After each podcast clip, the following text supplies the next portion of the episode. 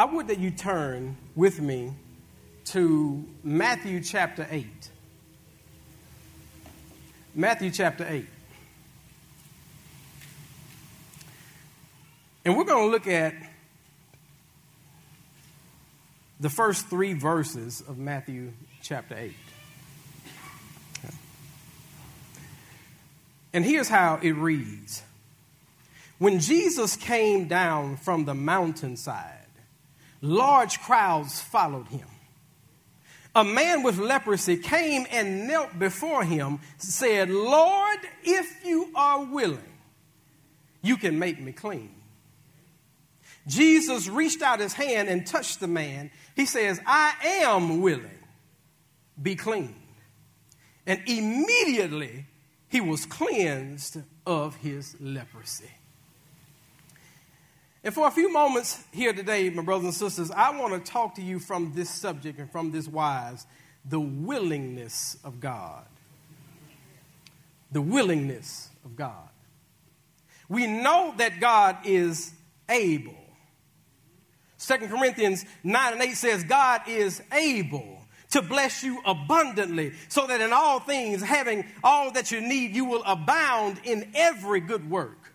We know that God is able because of Hebrews 7 and 25. Therefore, Jesus is able to save completely those who come to God through him because he always lives to intercede for them.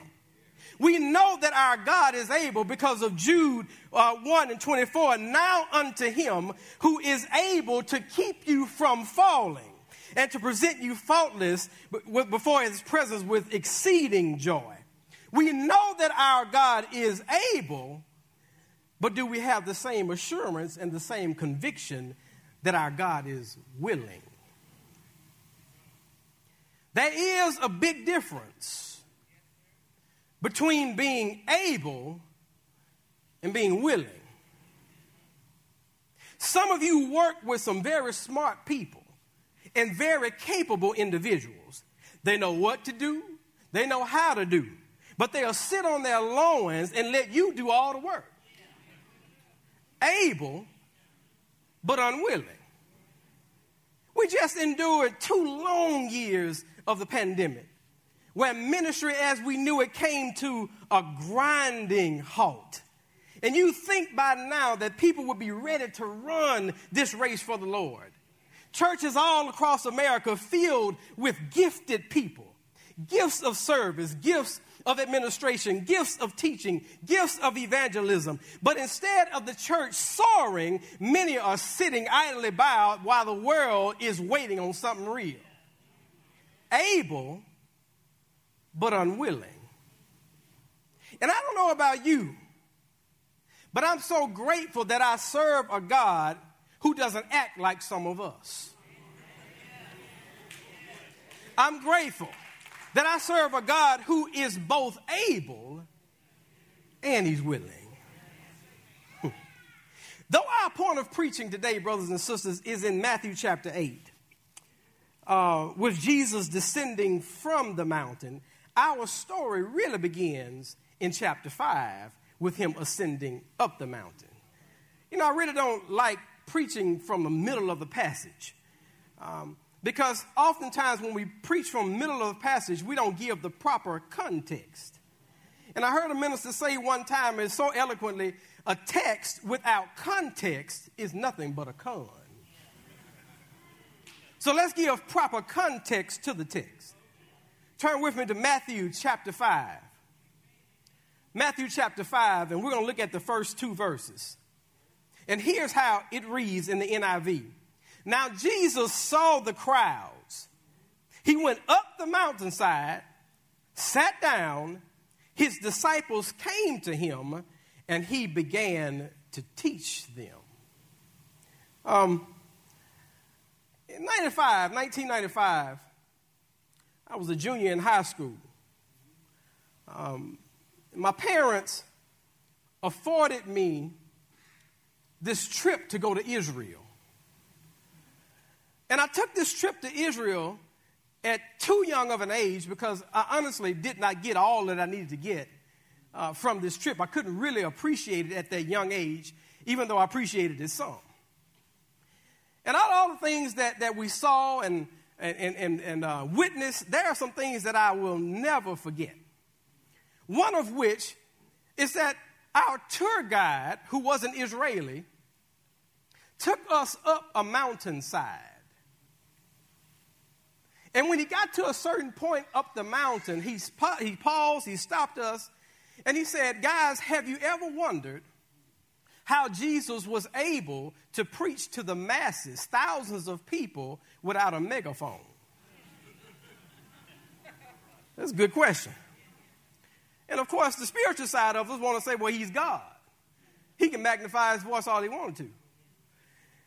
But the tour guide helped us to understand that he didn't use some magnificent feat to reach the people. He just strategically placed himself on a mountainside so that when he spoke, his voice would project and all of the people would hear.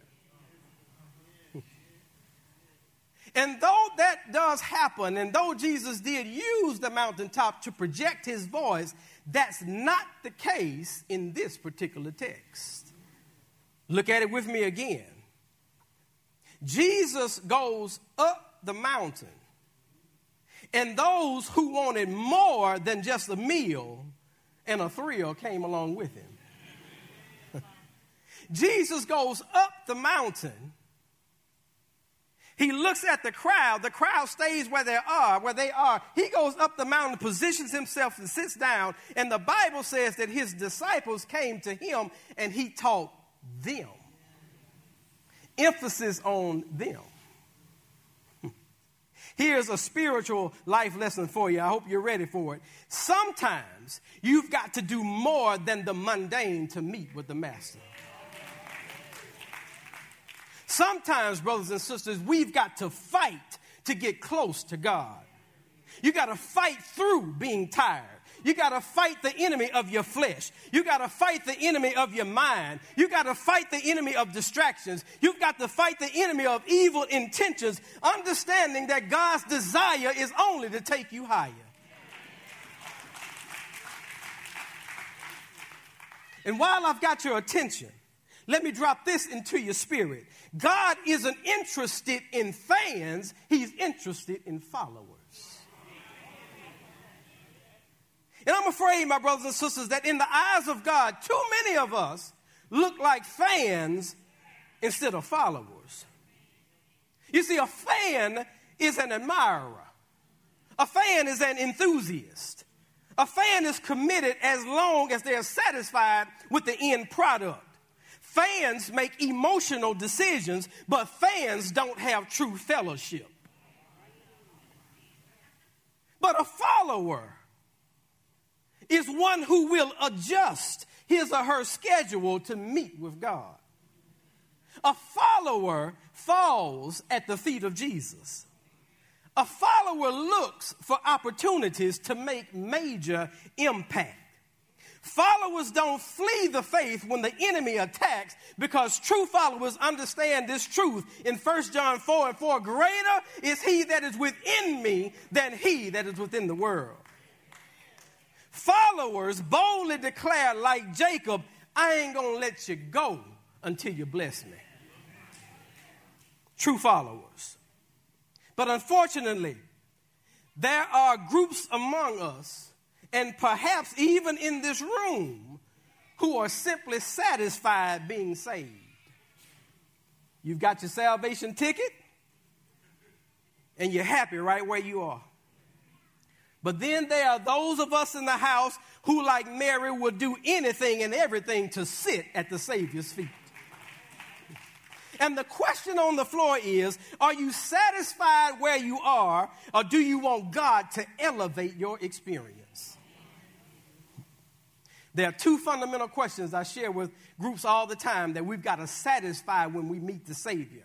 Two fundamental questions. Question number one Do you know me? And question number two What have you done for me? We've got to satisfy those two questions when we meet the Savior. Write this down God is willing to teach. God is willing to teach. When the disciples made it to Jesus, he began to teach them. And he starts with what we know as the Beatitudes, which is a series of statements that begin with the Latin words that I'm going to have Jason put on the screen for me. So, I, I, I ran across that word and um, I, I, discovered that it, it was indeed in, in Latin. True story. And I said, well, how do you pronounce this word? I don't want to get too fancy with it. I just really want to, what, what's the correct pronunciation of this word? So I thought to myself, I said, hmm, medical doctors have to take some form of Latin because MDs write prescriptions. So it, it just dawned on me find a medical doctor. And so I, I put up my phone, and, and, and, the one person I thought about was Dr. Scott Patton. I called Dr. Scott. I say, Scott, I say, well, I text him. I said, Scott, I say, um, um, I, I, got this word here in Latin. And I say, I, I know that you're a, medical doctor, and I know you write prescriptions, and, and, this is in, in Latin. I don't know what this word means. I don't know how, how to pronounce it. Can you help me out? Scott re- replies and says, Man, I don't know. I, I can't even speak English good. but thank God he was able to help me navigate through it. But this word is pronounced bidisant. Bidisant. It is Latin, which means blessed are. Blessed are. The Beatitudes. So Jesus begins his teaching by sharing who's considered blessed and what it means to be blessed. And the Beatitudes, brothers and sisters, are expressions of praise and congratulation. Never thought about that before. God says to us, Congratulations when you are poor in spirit or humble. He says, Congratulations when you're meek. Congratulations when you are hungry and thirsting for righteousness. Congratulations when you're merciful, when you're pure in heart, which speaks to your motive. Congratulations when you are considered a peacemaker or when you are persecuted for righteousness. God says, Congratulations and be blessed because you are a believer who is in tune with His word. The Beatitudes. Um, it really bothers me when people, Christian or otherwise, tell us how blessed they are doing things that God never said He blessed. And just because you found some modicum of worldly success doesn't mean that what you're doing has God's endorsement. In chapters 5 through 7, Jesus pours into the lives of his disciples, teaching and training them and us how we must conduct ourselves, as well as asserting his authority over the scripture. Jesus tells us that he expects more from us than what the law even implied. Turn with me to Matthew chapter 5. Matthew chapter 5, verse 21 and 22. And look at what it says. Matthew 5, 21 and 22. Jesus says, You heard it said, you heard it was said to people long ago, You shall not murder. And anyone who murders will be subject to judgment. But I tell you that anyone who is angry with a brother or sister will be subject to judgment. And drop down to verse 27. And look at how it reads. It says, You have heard it said, You shall not commit adultery. But I tell you that anyone who looks at a woman lustfully has already committed adultery with her in his heart. Jesus asserts his authority over the scripture. In chapter 6, he teaches on prayer he teaches on fasting. He teaches about the treasures in heaven, and he teaches on worry. When you get down to chapter 7, he teaches on judging others. He talks about distinguishing between true and false prophets, true and false disciples. And my favorite passage in chapter 7 is when he instructs his disciples and says, Ask, and it will be given unto you. Seek, and you will find. Knock, and the door will be opened unto you. While Jesus was up in the mountain, he was assuring the mission. He was detailing the job description. He was setting the standards for his disciples. But when he comes down from the mountain in chapter 8, the rigor of his work begins to intensify. Church, listen to me carefully. Get your mission, understand your mission, and accept your mission while you're having your mountaintop experience. But when you come down from the mountain, be ready for ministry to begin. Right now, we are receiving our mission and instructions from God. Every Sunday morning and every Wednesday evening, when you are in the house of the Lord, you are in the mountaintop learning from God. And while in the mountaintop, do these three things observe, enjoy, and take notes. Observe the beauty of God, enjoy being with God, and take notes having been in the presence of God. But notice what happens when Jesus and his disciples return from the mountain. Those who had stopped following him up the mountain in chapter 5 are some of the same ones that were waiting for him when he got back down to the mountain. They wanted the treats of God, but they didn't want the meat of God's word. Chapter 8, verse 1 says, When Jesus came down from the mountainside, large crowds followed him. These were crowds of convenience. But look at verse 2. A man with leprosy knelt before him and said, Lord, if you are willing, you can make me clean. See, the life of a leper was limited and filled with shame. And whenever a leper would leave his place of confinement and enter into a city or a marketplace under the law, he or she was forced to announce his or her arrival by shouting, unclean, unclean, unclean. And we don't know much about this man's background. We don't know anything about his theological position. We don't know much about uh, how long he suffered from his skin disease. All we know is that he was convinced that Christ had the authority to change his condition. Large crowds flocked, but this man fell. He fell on his knees, appealing to the willingness of God. Hmm. Lord, if you are willing, make me clean. I don't know who I'm speaking to here this morning. But if you are here in the house and you are in need of deliverance because you're tired of being bound, you're bound in your spirit, you're bound by sickness in your body, you're bound by shackles on your mind, you're bound by unhealthy, unproductive relationships, I want you to analyze and study this man's statement with me. And in fact, I want you to say it after me, loud and on purpose. Lord, if you are willing, you can make me clean. Many of you know,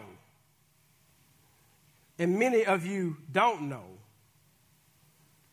but our church staff has been really reeling and going through some things. From the pastor on down whole church staff. We've been dealing with sickness, we've been dealing with death, we've been dealing with disease, we've been dealing with family issues and all other challenges. And though I can't speak to everybody's problem, I can tell you about my own.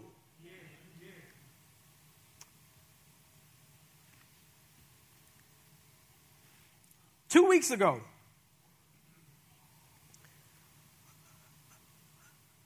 I, um, I went to the doctor for a sinus infection. And when I got to the doctor, they gave me a shot, steroid. Then the doctor gave me a steroid pack. And by day three of taking the steroid pack and having the steroid shot in my arm, things got real crazy. I couldn't think straight. My mind was racing 24 7. I was having anxiety attacks all the time.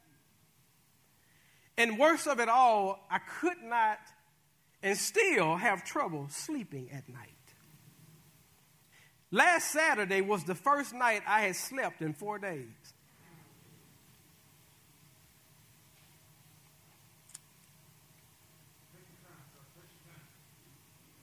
And to this day, I'm still struggling trying to get my rest.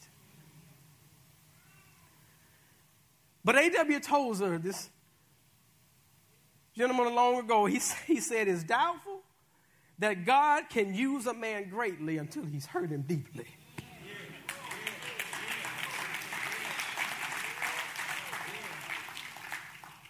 And so I have to say, on behalf of myself and on behalf of those who are toiling with me, Lord, if you are willing, make me clean.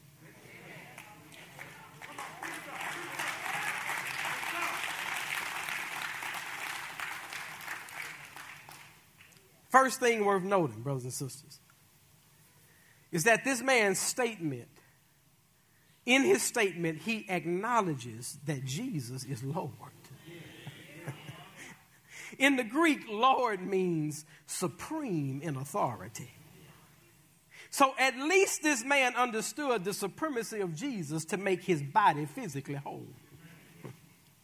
Secondly, this man never doubted the ability of Jesus.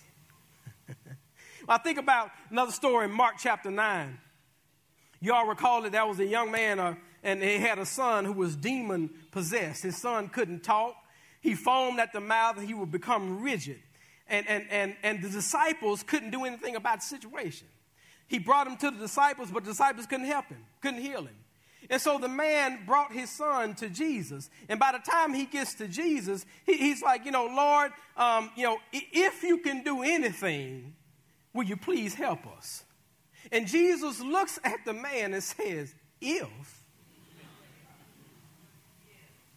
if all things are possible to them that believe.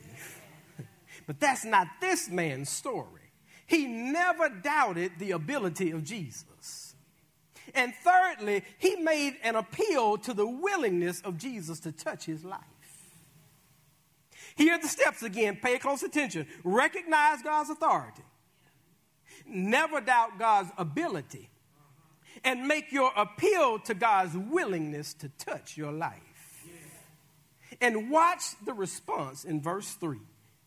Jesus reached out his hand touched the man and said, I am willing, be clean. And all throughout the four Gospels, we notice the willingness of the Master to touch the lives of people. In Matthew chapter 15, he lifted up seven loaves of bread and a few fish and gave thanks to God and fed 4,000 men, not including women and children. In Mark chapter 7, he put his finger in a man's ear, unclogged the man's ear, and allowed the man to hear. In Luke chapter 8, he touched the life of a possessed man who lived in a cemetery, often bound with chains, and he freed him from a legion of demonic spirits. In John chapter 9, he put clay on a man's eyes and told the man to go and wash, and the man was able to see. And Matthew, Mark, Luke, and John all record the willingness of Jesus Christ, our Savior, the King, to die on a hill called Calvary to touch the lives and sinners like me and you.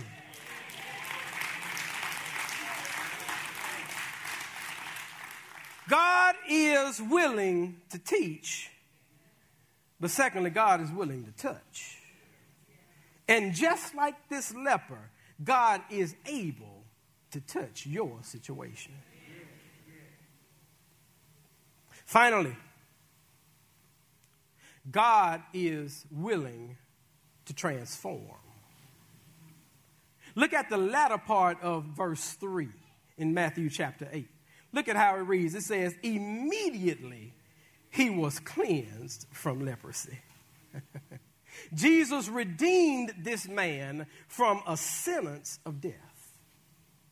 He redeemed him from physical death. You see, there were different types of leprosy. Some were worse than others, but in the worst form of leprosy, whole body parts could just collapse. Skin tissues would degenerate, disfiguring a person. Large tumors would grow on the body, and your nervous system would become damaged. And for many, it was an irreversible disease.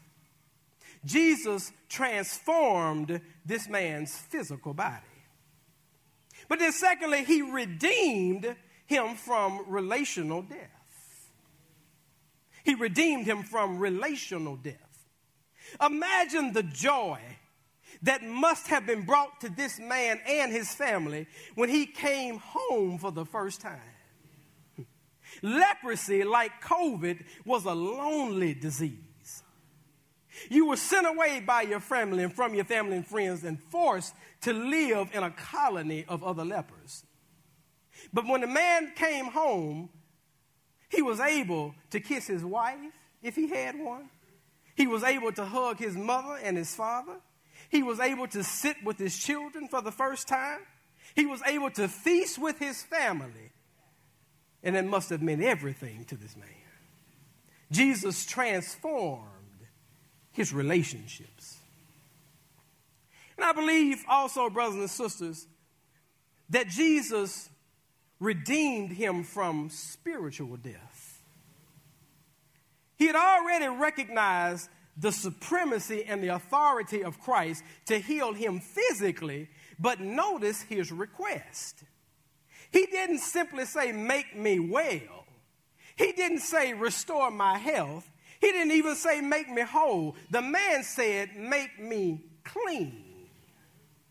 And I believe that the cleansing power of Jesus washed right through the man's skin and hit his soul. He did it before.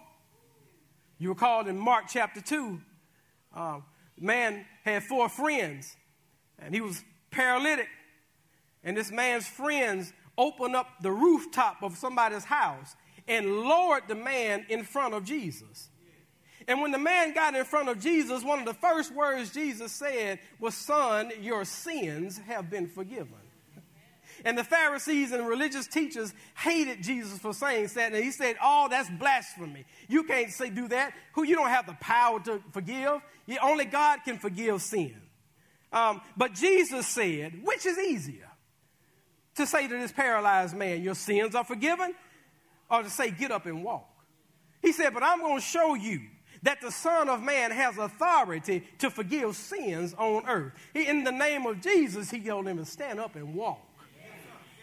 And when the man stood up and walked, that was also the indication that the man's sins were forgiven. And when this man in our story today said, You can make me clean, I believe he knew exactly what he was saying. Brothers and sisters, God is willing to teach us. God is willing to touch us. And God is willing to transform us. Our God is an able God. And the question is what is it that you need from Him? The willingness of God. Is it peace that you need? Our God is willing. Has your joy been stripped from you? It's important to understand that our God is willing. Spiritual transformation, you need to know Jesus Christ as your Lord and personal Savior. It's important to know that our God is willing. But the question is what's challenging our ability to believe? Is it the stronghold that's been in your life? The stronghold has been relentless and unyielding and is prohibiting you from being able to have the freedom that God has for you. Is it simply that, you know, it's, it's, whatever your situation is, it's always been true. I've always had this problem. I've always been sick. My child has always had this. And does that hinder you from believing that God is willing? It's important for us to know that we not only serve a God who is able, but we serve a God who is willing. How many of us are ready to turn our lives and say, Lord, if you're willing, you can clean me?